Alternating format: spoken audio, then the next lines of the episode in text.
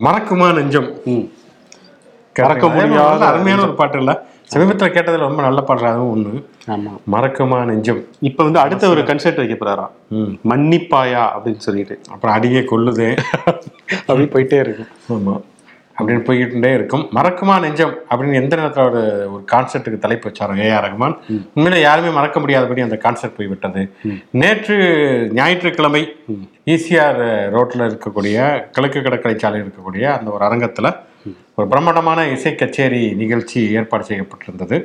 பொதுவாக ஏஆர் ரஹ்மானுடைய அந்த இப்படி- இப்படிப்பட்ட கான்செர்ட் மேலே ஏற்கனவே சில புகார்கள் உண்டு. என்னன்னா வந்து உண்மையிலே இவங்க வந்து மைக்கு பிடிச்செல்லாம் பாட்டு பாடுறதில்ல. அவர் கேசட்டை ஓட விட்டுருவாங்க சும்மா வாயசிச்சுக்கிட்டு இருக்காங்கிற மாதிரியான சில குற்றச்சாட்டுகள்லாம் கூட உண்டு. அது ஒரு பக்கம். இது வந்து இதை விட பெரிய குற்றச்சாட்டுகள் என்னன்னா போதுமான அளவுக்கு பாதுகாப்பு ஏற்பாடுகள் இல்லை. ஏற்கனவே ஒரு முறை நிகழ்ச்சியை ஏற்பாடு செஞ்சு டிக்கெட்டை விற்று அந்த நிகழ்ச்சியை வந்து இப்போ இது பண்ணிட்டாங்க போஸ்ட்போன் மழையின் காரணமாக நிறுத்தி தள்ளி வச்சிருந்தாங்க. இப்போ என்னன்னா அதுக்கு டபுள் டிக்கெட் வச்சிருந்துருக்காங்க. என்ன? நடக்க வேண்டிய நிகழ்ச்சிக்கு ஒரு டிக்கெட்டு நடக்க போற நிகழ்ச்சிக்கு ஒரு டிக்கெட் அப்படின்னு. இது என்னன்னா லாஸ்ட் மினிட் வேற வேற டிக்கெட்டை வேற வித்துருக்காங்க அரங்கம் அந்த கொள்ளளவு எல்லாம் தாண்டி.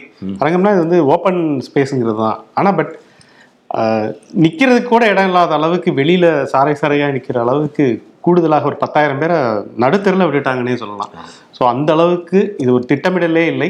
அந்த ஐசிடிசி அப்படிங்கிற ஐசிடிசி ஈவெண்ட்ஸ் அதோடைய பெயர். ஏசிடிசி இல்லையா? ஏசிடிசி சாரி ஏசிடிசி நம்ம ஏதோ ஏடிசி நான் வந்துருச்சு காலேஜ் போயிடலாம் சரி ஓகே அந்த ஏசிடிசி அவங்க அந்த இதை ஒழுங்கான ப்ராப்பராக பிளானிங் இல்லாமல் பண்ணதுனால தான் இவ்வளோ பெரிய மோசமான ஒரு நிகழ்வாக அது நடந்துருச்சு.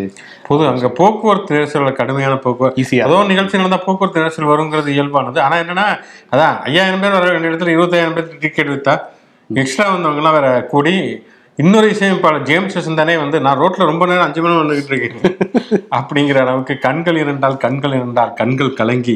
அவர் ஆப்போசிட் சைடில் சிஎம்கே சிஎம் கான்வாயே கொஞ்சம் நின்று தான் போணுச்சு. ஆமா. ஸோ அது அவர் மட்டும் இந்த பக்கம் வந்திருந்தாருன்னு வச்சுங்களேன் போகிற வழியில் அவருமே வந்து போய் சேர்ந்திருக்க முடியாது. அந்த அளவுக்கு இது கட்டுப்படுத்த முடியாத அளவுக்கான ஒரு ஸ்டாம்பேட்மெண்ட் சொல்லுவாங்கல்ல அது மாதிரி வந்து ஒரு சூழலாக உருவாயிடுச்சு. பெரிய பரபரப்பு சலசலப்பு கிளம்பி கடைசியில் ஏஆர் ரகமான விளக்கமும் கொடுத்திருந்தார். இந்த டிக்கெட்டினுடைய நகல் இருந்தால் எனக்கு அனுப்பி வையுங்கள். உரிய ஏற்பாடுகள் செய்து தருகிறோம்.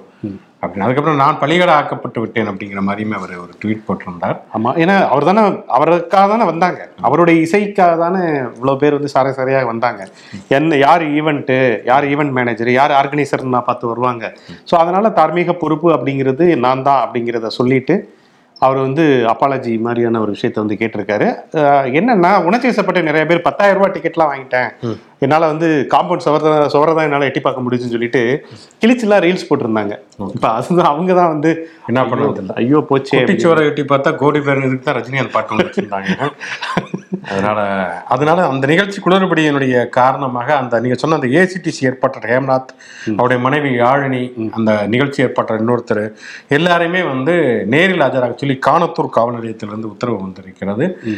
இனிமேலாவது ஒரு நிகழ்ச்சியை நடத்துகிற பொழுது அது ஒரு ஒரு இனிமையான ஒரு இசை நிகழ்ச்சியை இப்படி ஒரு அபஸ்வரமாக அதை மாற்றிவிடக்கூடாது அப்படின்னா திட்டமிட்டு நடத்தப்பட வேண்டும் அப்படிங்கிறது இதுல இருந்தாவது ரஹ்மான் ஒரு பாடத்தை கற்றுக்கொண்டிருப்பார். ஏன்னா வந்து இப்ப இவங்கெல்லாம் யாருன்னே தெரியாது. அந்த ஏசிடிசி பிசிடிசி ஆர்எம்டிசி இவங்கெல்லாம் பஸ் மாதிரியே இருக்குது வந்து. ஆமாங்க. இதுன்னு யாருக்கும் தெரியாது. ஏஆர் ரஹ்மானுடைய குரலை கேட்பதற்காக அவருடைய பாடலை இசையை கேட்பதற்காக வருகிறார்னு சொன்னா கூடுதல் கவனம் செலுத்த வேண்டிய ஒரு அவசியம் இருக்கிறது. அப்புறம் எங்க அப்பா தான் சொல்லுவோம் அடிக்கடி இந்த அறச்சொல்லாவே எதுவும் பேசாதீங்கடா அப்படின்னு சொல்லிட்டு அது மாதிரி மறக்குமா நெஞ்சம் அப்படிங்கிற மாதிரிலாம் வச்சு அது வேற மாதிரி இதாகுது இல்ல கொஞ்சம் ஜாலியான ஒரு டைட்டில வந்து வைங்க அப்படிங்கிற ஒரு கோரிக்கையை இந்த இடத்துல வச்சுக்குவோம். சரி ஓகே ஷோக்குள்ள போம் இது சொல்றதை சொல்லட்டும். ஷோ ஒளிப்பதிவாளருக்கு ஹரிஹரன் நான் சோக்குமார் நான் உங்கள் நண்பன் சரண்.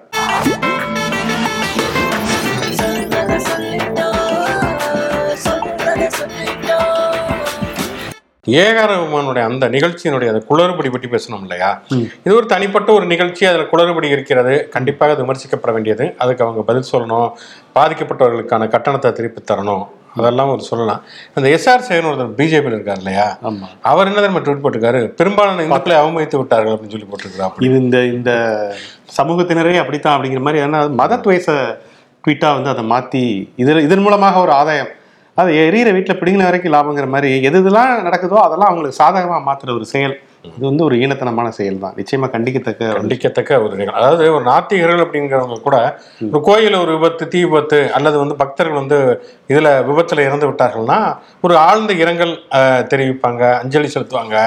நிறைய தீகா கூட்டங்கள்லாம் பார்த்துருக்கோம். கூட்டம் நடக்கிறப்பே வந்து ஒரு மசூதியில பாங்கு ஓதுறாங்க அல்லது கோயில் திருவிழா வந்தா கூட ஒரு கொஞ்ச நேரம் நிப்பாட்டுவாங்க. பாட்டுவாங்க அதுதான். அதுக்கப்புறம் நம்ம இது ஒரு நாகரிகம். உங்க கருத்து வேற என்னுடைய கருத்து வேற உங்க நம்பிக்கை வேற என்னுடைய நம்பிக்கை வேற.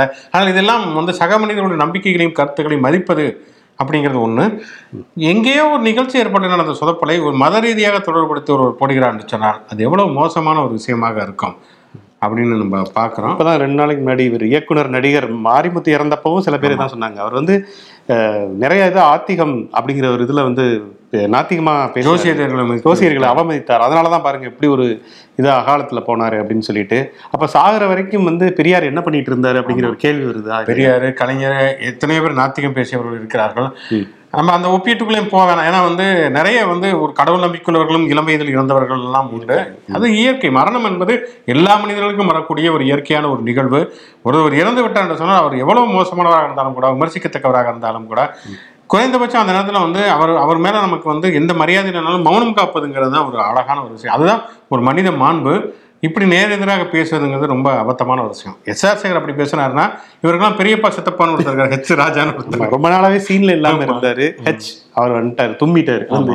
வந்து விட்டார் அவர் ஏற்கனவே வந்து எல்லாவரையும் வந்து அவ்வளவு மரியாதையாக பேசக்கூடிய ஒருவர். அதுதான் சனாதன தர்மம் உச்சம் என்று நம்பக்கூடியவர் வந்து. அவ்வளோ அற்புதமாக எல்லாரையும் அவ்வளவு அவரை மாதிரி ஒரு மரியாதையாக வந்து போற்றக்கூடிய அளவு ஆள் யாருமே இல்லை. சாந்த சொருபியா இருந்தாருங்க. முகம்லாம் அப்படியே அதிர அப்படியே அவர் பார்க்கையிலேயே இருக்கு. இது என்ன பிரச்சனை என்ன ஆச்சுன்னு தெரியல அவருக்கு. இப்ப போய் ஒழுங்கான ஒரு சிகிச்சை கொடுக்கலாமே அப்படிங்கிற அளவுக்கு அவர் வந்து ஆமா இருக்கிறார் இருக்க இருந்தார் இன்னைக்கு. அதாவது. சனாதன தர்மம் பற்றி உதயநிதி பேசிவிட்டார். அப்படிங்கிறதுக்காக தமிழ்நாடு முழுக்க என்னன்னா அந்த சேகர் பாபு அந்த விழாவிலே கலந்து கொண்டது தவறு அப்படின்னு சொல்லிட்டு ஆர்ப்பாட்டம் நடத்தணும் அப்படின்னு கேட்டிருந்தாங்க. ஆர்ப்பாட்டத்துக்கு காவல்துறை அனுமதி வழங்காதனால தனியா தடையை மீறி ஆர்ப்பாட்டம் நடத்தி கைதாகி இருக்கிறார்கள். அது அவங்க கட்சிக்கான ஒரு உரிமை ஜனநாயக உரிமை.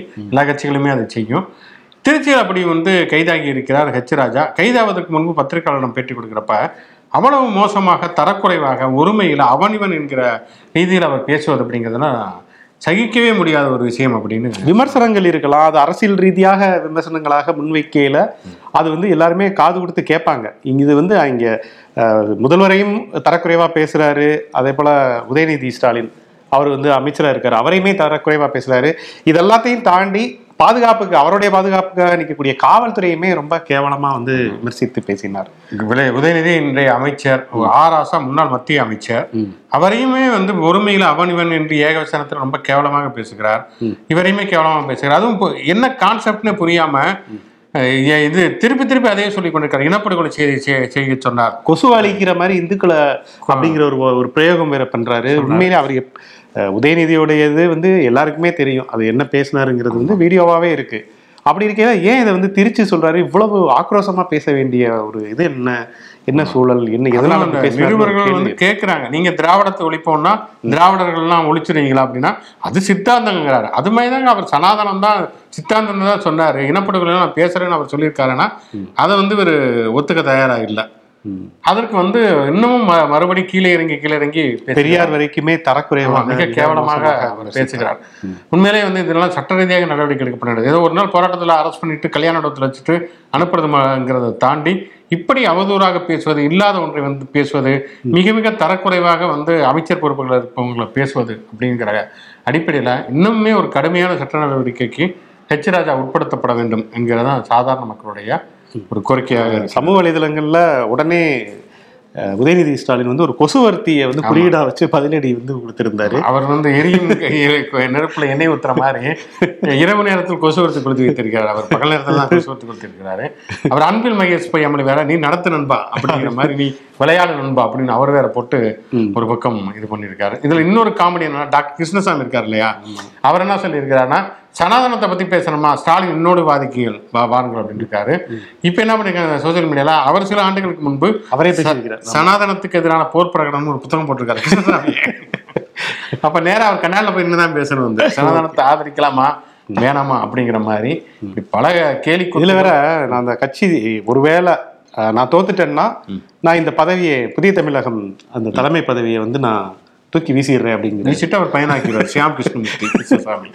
அவர் ஆக்கிடுவா அப்படி அதனாலதான் அப்படி டாக்டரே அப்படியான சொன்னாரு. அந்த யார் அரசியலுக்கு எந்த குடும்பத்துல யார் ஒருத்தர் வந்தாலும் தெருவில் முச்சந்தில நிப்பாட்டி அடிக்கிறாரு. யார் அதெல்லாம் பண்ண அரசியல்வாதிங்க அப்படிங்கிறது ஒண்ணு சொல்லிட்டு அப்புறமா வந்து பாருங்க ஒண்ணு சொன்னதையே திருச்சி சொல்லையில அவங்க அவங்க பேசின ஒரு விஷயம் அவங்க வெளியிட்ட அந்த புத்தகத்தையே அவர் மறந்துட்டாரு பாருங்க. அவரே மறந்துட்டார். அதான் ஆராச கூப்பிட்ற விவாதத்துக்கு வாங்க யார் வேணாலும் வாங்க டெல்லியில வந்தே போவோம் லட்சக்கணக்கான மக்கள் கூட நேரா போய் பேசலாமே வந்து இவரு. ஏன் இவர் வந்து தனியா உட்காந்து பேசிட்டு இருக்காரு கன்னடியை பார்த்து அப்படிங்கிற மாதிரி தெரியல.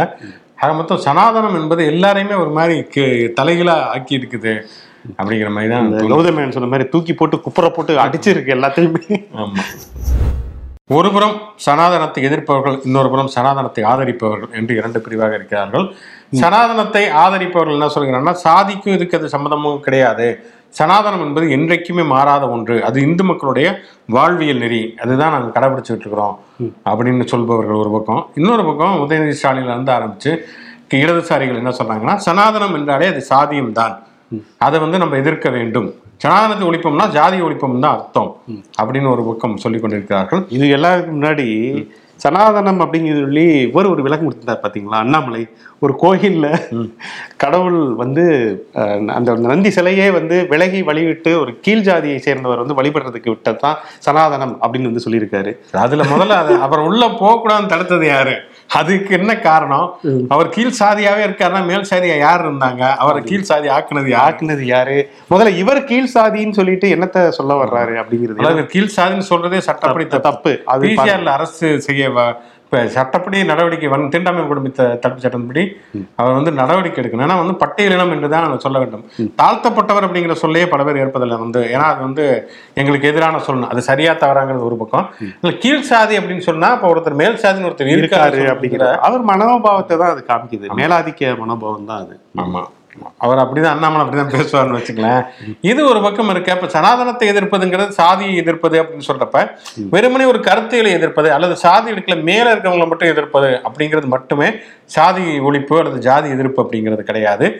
எல்லா ப படிநிலைகளும் இருக்கக்கூடிய ஜாதியத்தை எதிர்க்க வேண்டும். அது ரொம்ப ரொம்ப மிக முக்கியம். ஆனா சனாதனத்தை எதிர்த்து பேசியிருப்பது ரொம்ப எளிதாக இருக்கலாம். ஆனா கீழ்மட்டத்துல கிராமப்புறங்களில் இருக்கக்கூடிய அப்படிப்பட்ட ஒரு சாதிய மனநிலை இருக்கு இல்லையா? அதை எதிர்த்து போராடுறதான் இருக்குல்லே ரொம்ப ரொம்ப கடுமையான ஒரு விஷயம். அது ரெண்டு சம்பவங்கள் விவரிக்கின்றன. ஆமாங்க ரொம்ப அதிர்ச்சியா ஒன்று வந்து என்னன்னா இன்றைக்கு பாரதியாருடைய நினைவு நாள் அவர் பிறந்த எட்டயபுரம். எட்டயபுரம். இதுவே வெக்கக்கேடான ஆமா விஷயமா ஆமா. அந்த எட்டயபுரம் பக்கத்துல உசிலம்பட்டின்னு ஒரு ஊர் இருக்கு தென் மாவட்டத்தில் நம்ம உசிலம்பட்டி. அங்க ஒரு உசிலம்பட்டி ஒரு உசிலம்பட்டி இருக்கு. இருக்கிறது. இங்க காலை உணவு திட்டம் காலை உணவு திட்டத்தை நம்ம வந்து வரவேற்றோம்.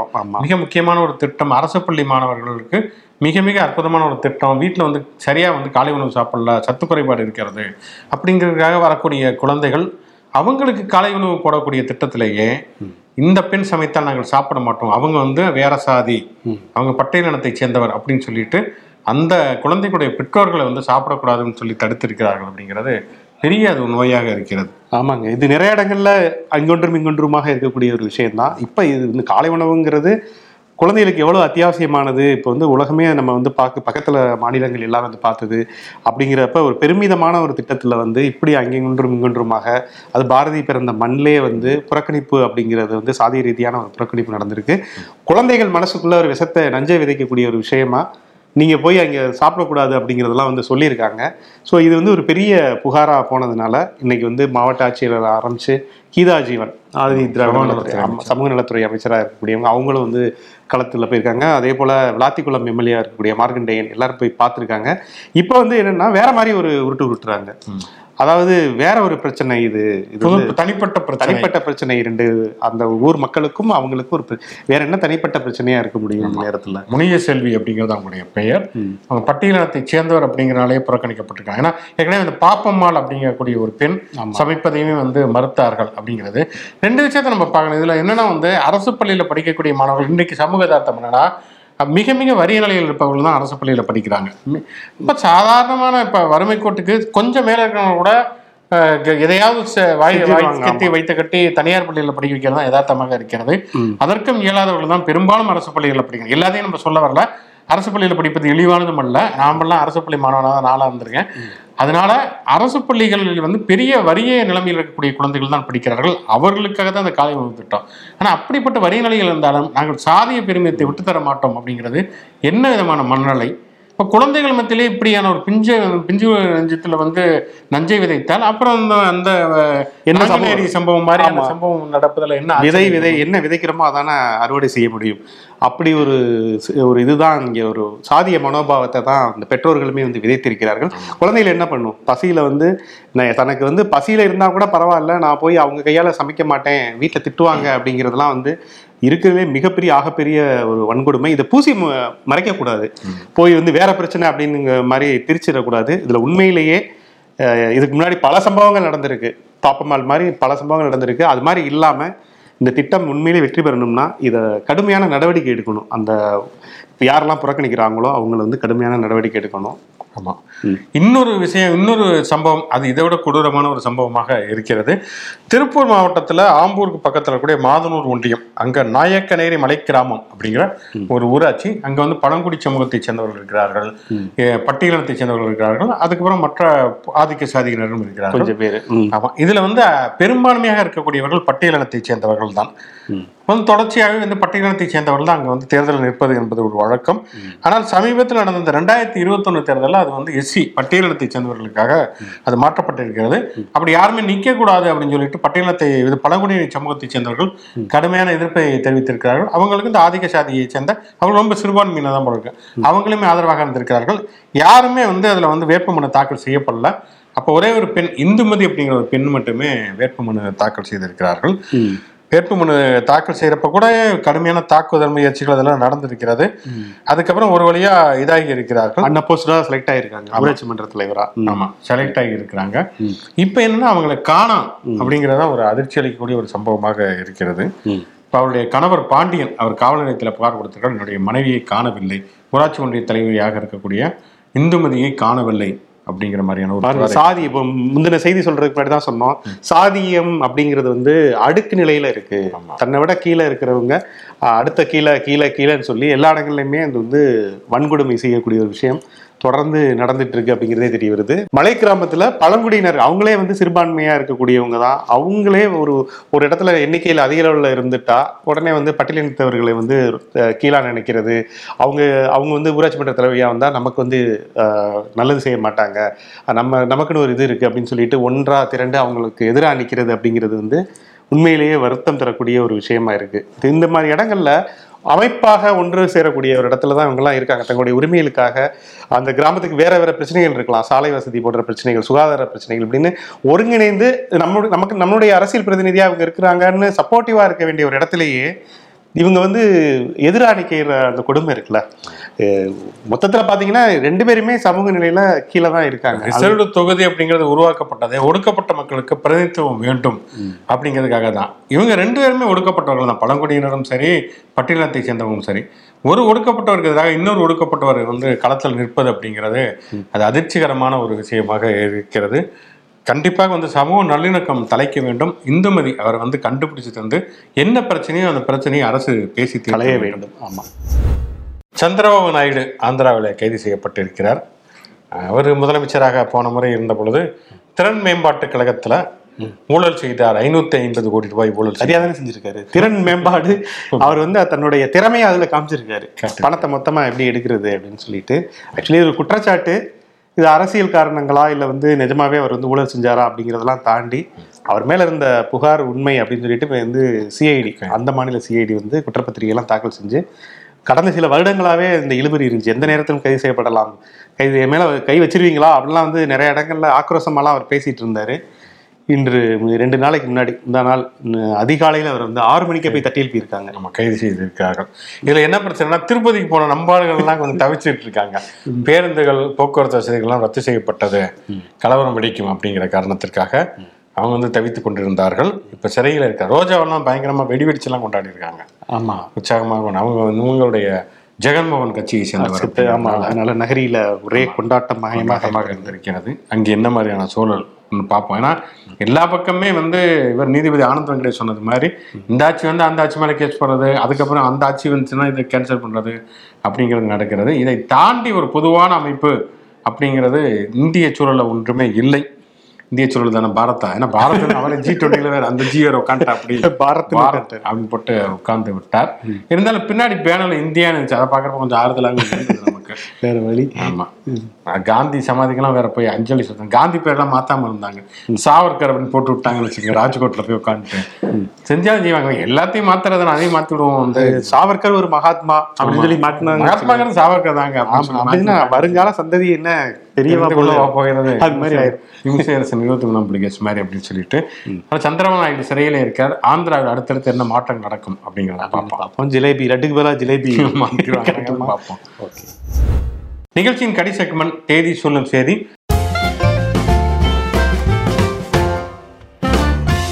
இன்று யாருடைய பிறந்த நாள் நினைவு நாள் மற்றும் சுவாரஸ்யமான சம்பவம் அப்படின்னு பார்க்கறதுனால பார்வையாளரிடம் வந்து வாழ்த்து தொடர்பான கமெண்ட் பெருசாக வரல. ஆனால் மிக முக்கியமான ஒரு மின்னஞ்சலை நம்முடைய பார்வையாளர் அனுப்பி சிவகுமார் அவருடைய பெயர்.